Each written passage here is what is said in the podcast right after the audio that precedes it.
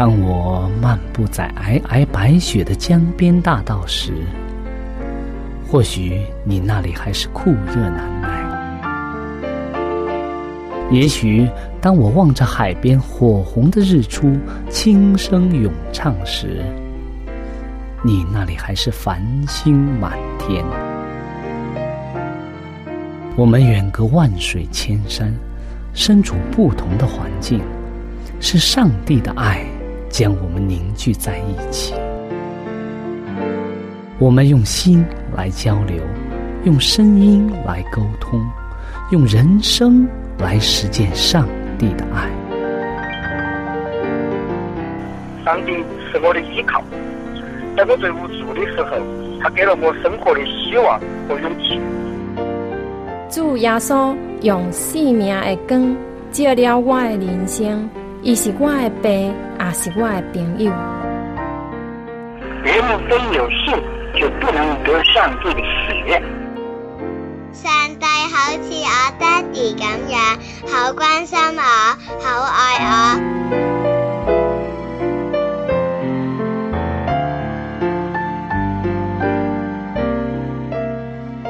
亲爱的听众朋友，我是小明，欢迎您收听由我为您主持的《小明说事》节目。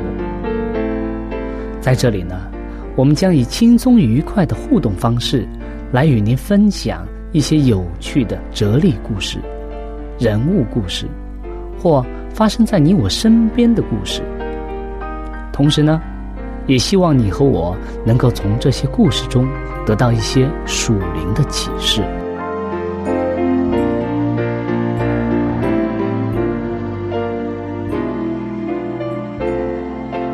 欢迎您收听小明说事。亲爱的听众朋友，大家好！欢迎您聆听小明说事这个节目。在这个节目当中啊，我们会跟大家度过短短的半个小时的时间。那么在这一段时间当中，我们先会跟大家分享一则小小的故事。那么之后呢，我们来讲讲这则故事所带给我们的人生体验。今天这个故事啊，名字叫。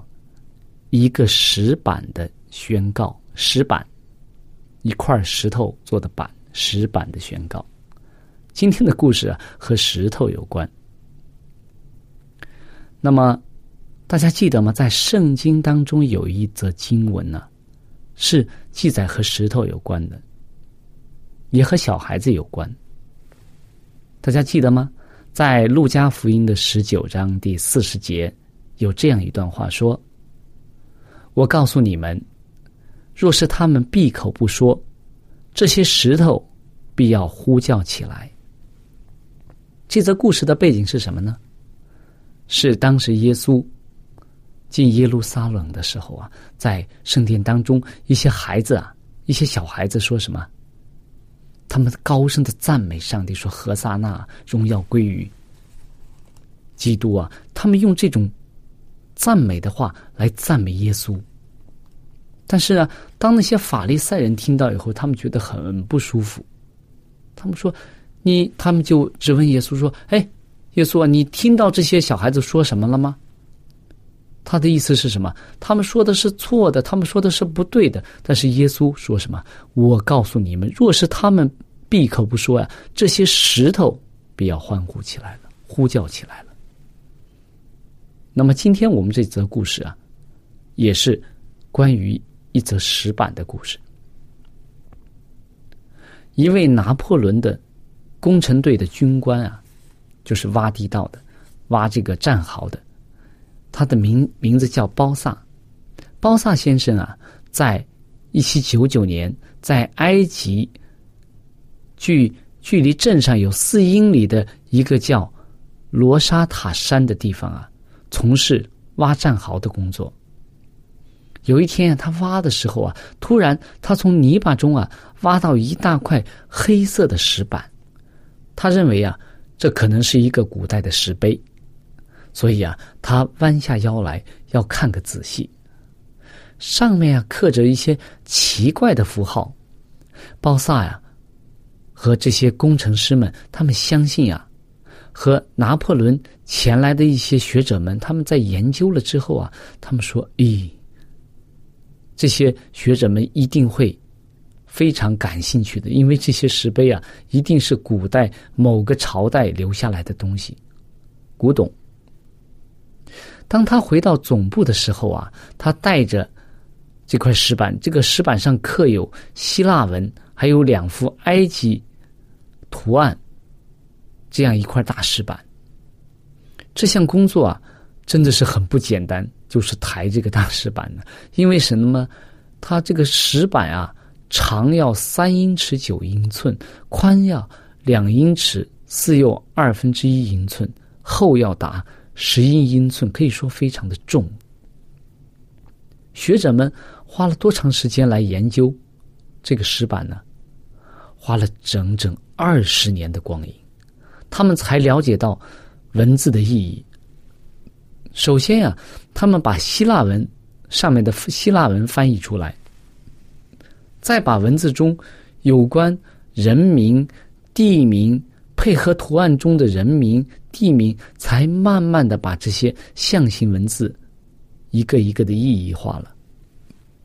当人们知道了古埃及的文字的用法之后啊，他们才更加了解在约瑟与摩西时代那个时候埃及人的生活。他们帮助了世人更了解圣经当中这些故事的真实性。如果你去伦敦的话，一定要去英国伦敦的这个大英博物馆看一看。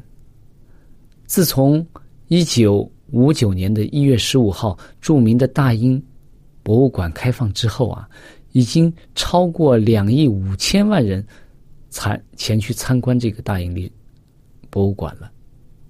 这个博物馆是非常大的，一天之内啊，你看不完他所收藏的东西。然而，一定要去看看、参观一下那个埃及古物部的那个石板。那个石板叫什么呢？叫罗莎塔石板，就是我们刚才告诉大家的，被这个拿破仑的这个工程队的军官发现的那块石板。对于凡愿意听的人啊，罗莎塔石板总是在说。圣经是真实的。由于我的存在，人们能读埃及的文字，尤其是古时法老们在位时候的文字。我揭开了过去的秘密，我证明了圣经中的故事是真实的。自从很久以前，在尼罗河沿岸古物的一些发现以后，陆陆续续有新的古物被发现了。他们全部都像这个罗莎塔石板一样，指出上帝的话语是真实的，圣经中所记载的事情都是真实的。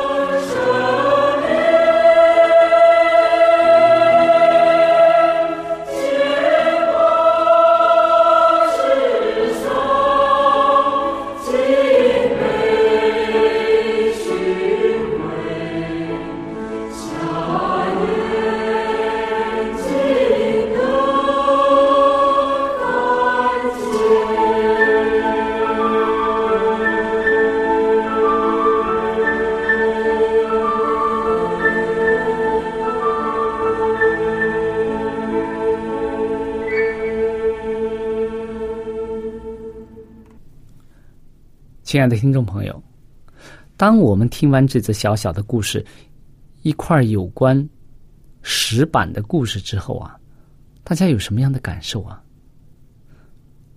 很多人对圣经中所记载的一些事情持怀疑的态度，因为什么呢？在历史中，他们可能不完全被都被记载下来，但是在圣经当中啊，有一些历史中没有的东西，所以他们认为圣经中有些东西是虚假的。上千年来啊，很多人对圣经的真实性持有一个怀疑的态度。今天我们这则故事啊，这则有关于石板的故事，就告诉我们：从考古学、从历史的角度来讲，从科学的角度来讲，圣经是非常真实的，它忠实的记录了人类的历史，也忠实的记录了当年各个朝代所发生的一些有关上帝见证上帝大能的事情。在圣经当中有很多这样的记载，我们今天可以跟大家分享另一则，也是被以前被很多人所怀疑的一则故事和一个人物。大家记得吗？在但以理书当中啊，记载了很多非常有趣的事情，特别是在第一章到第六章当中啊，记载了但以理以及他的三个朋友的一些故事。那么在但以理书。第五章，大家记得吗？在第五章记载了一则什么样的故事呢？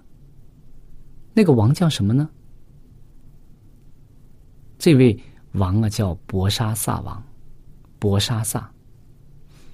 这但以理书第五章，记载了博沙萨王在宴请大家的时候啊，发生的一件事情。如果有圣经的，我们打开来看一看第五章。但以理书第五章所记载的这些的故事。第五章说，博沙萨王为他的一千大臣摆设盛宴，与这一千人对面饮酒。博沙萨欢饮之间啊，吩咐人将他父尼布贾尼撒从耶路撒冷殿中所掠来的金银器皿拿来，王与大臣、皇后、妃嫔。好用这器皿饮酒，于是他们把耶路撒冷神殿府库中所掠来的金银器皿拿来，王和大臣、皇后、嫔妃、妃嫔就用这器皿饮酒。他们饮酒赞美金银铜铁木所造的神。从这一段当中，我们可以看到有一个叫博沙萨。的这样一个君王啊，他在什么样的状态下摆盛宴呢？如果你看看这个当时的历史背景的时候，我们可以看到，当时他是在外军大兵压境的时候啊，他在举行这样盛大的宴席。为什么呢？他不怕吗？他是一个心地非常。刚硬的一个王，也是一个很骄傲的王。他觉得，呃，上帝是可以保护他的。他并不是真正的依赖上帝，而是他内心深处的一种骄傲。所以在大兵压境之前啊，他还举行这样的盛宴，而且什么？他将尼布贾尼撒从耶路撒冷。所掠夺来的这些金银器皿啊，都拿来供他的这个大臣啊、皇后啊、妃嫔来用。所以说，他是一个不敬畏上帝的人。他敬畏的是他什么样的神呢？他是赞美金银铜铁木所造的神，假神。所以在这个时候怎么样啊？当时忽然有指头显出，在王宫与灯台相对的粉墙上写字。王看见这字，写字的指头就变了脸色，心意惊慌，腰骨好像脱节，双膝彼此相碰。所以突然间出现了一个异象。所以这个时候王就害怕大家可以往后看，可以看到王非常的恐惧，但是不知道发生了什么事，所以他请这个他的一些哲士啊这些人来给他解，但是大家都解不了。最后呢，他就请来了谁呢？请来了但以里。所以但以里将这个墙上所写的东西告诉了他，告诉他，而且这是一个非常不好的消息。所以呢，当他我们可以如果有圣经的，可以看一看这一这一章的经文。那么这一章的这个解释是什么呢？他说：“这这一则说，就是上帝已经数算了你的国，你的年日啊，到此完完毕了，就是你的国即将灭亡了。你被称在天平里，显出你的亏欠来。”你的国要分裂，归于马代人与波斯人。那么博沙萨听到这个消息以后啊，他也是没有办法了，他觉得没有办法了，所以呢，后来当天晚上啊，加勒底王博沙萨就被杀了。所以呢，大利乌六十二岁的时候就娶了这个加勒加勒底国。我们可以看到，从这则故事当中啊，这个博沙萨被很清晰的记录在圣经当中。但是在以前的历史当中啊，一些历史学家啊，他们研究这个加勒底国的这个历史的时候，他发现，哎，历史当中没有记载这个博沙萨王，所以他们就质疑圣经，说，哎，圣经是虚假的。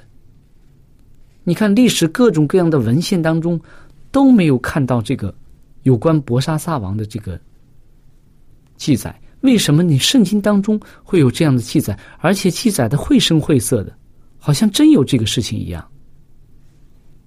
所以呀，当他们质疑这个博沙萨王的存在的时候啊，最后啊，很奇怪的，就是在。一些历史的文献当中，一些出土的一些文物当中，哎，突然看到了这个博沙萨的王的这个名字。我们看圣经历史的时候，就可以看到博沙萨是巴比伦末代君王拿破尼度的儿子。他和这个博沙萨两个人，拿破尼度和博沙萨是共同执政的。拿破尼度啊，他因为长期在外。他在这个特马拘留了十年之久，所以作为他儿子的这个博沙萨呀，就在巴比伦执执行所有的君王的职务。所以我们可以看到啊，当最后的时候，在但以理书第五章的最后的时候，博沙萨呀给但以理很多的，当但以理解释了这个经文之后，博沙萨非常的。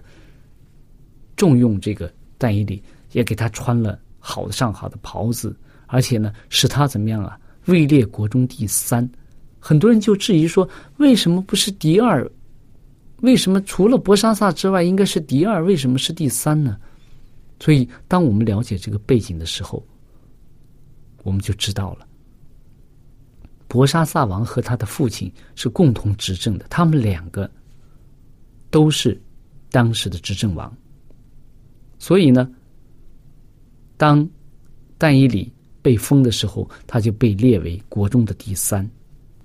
在之后出现的出土的一些文物当中啊，在一个石桶上面，在一个当时记录当年的一些加勒底国王的这个石桶上面，就发现了有他的父亲博沙萨的父亲拿波尼度，还有。博沙萨君王的名字，所以从这些历史当中，我们就可以看到，博沙萨王是真实存在的，并不是圣经中所虚构出来的。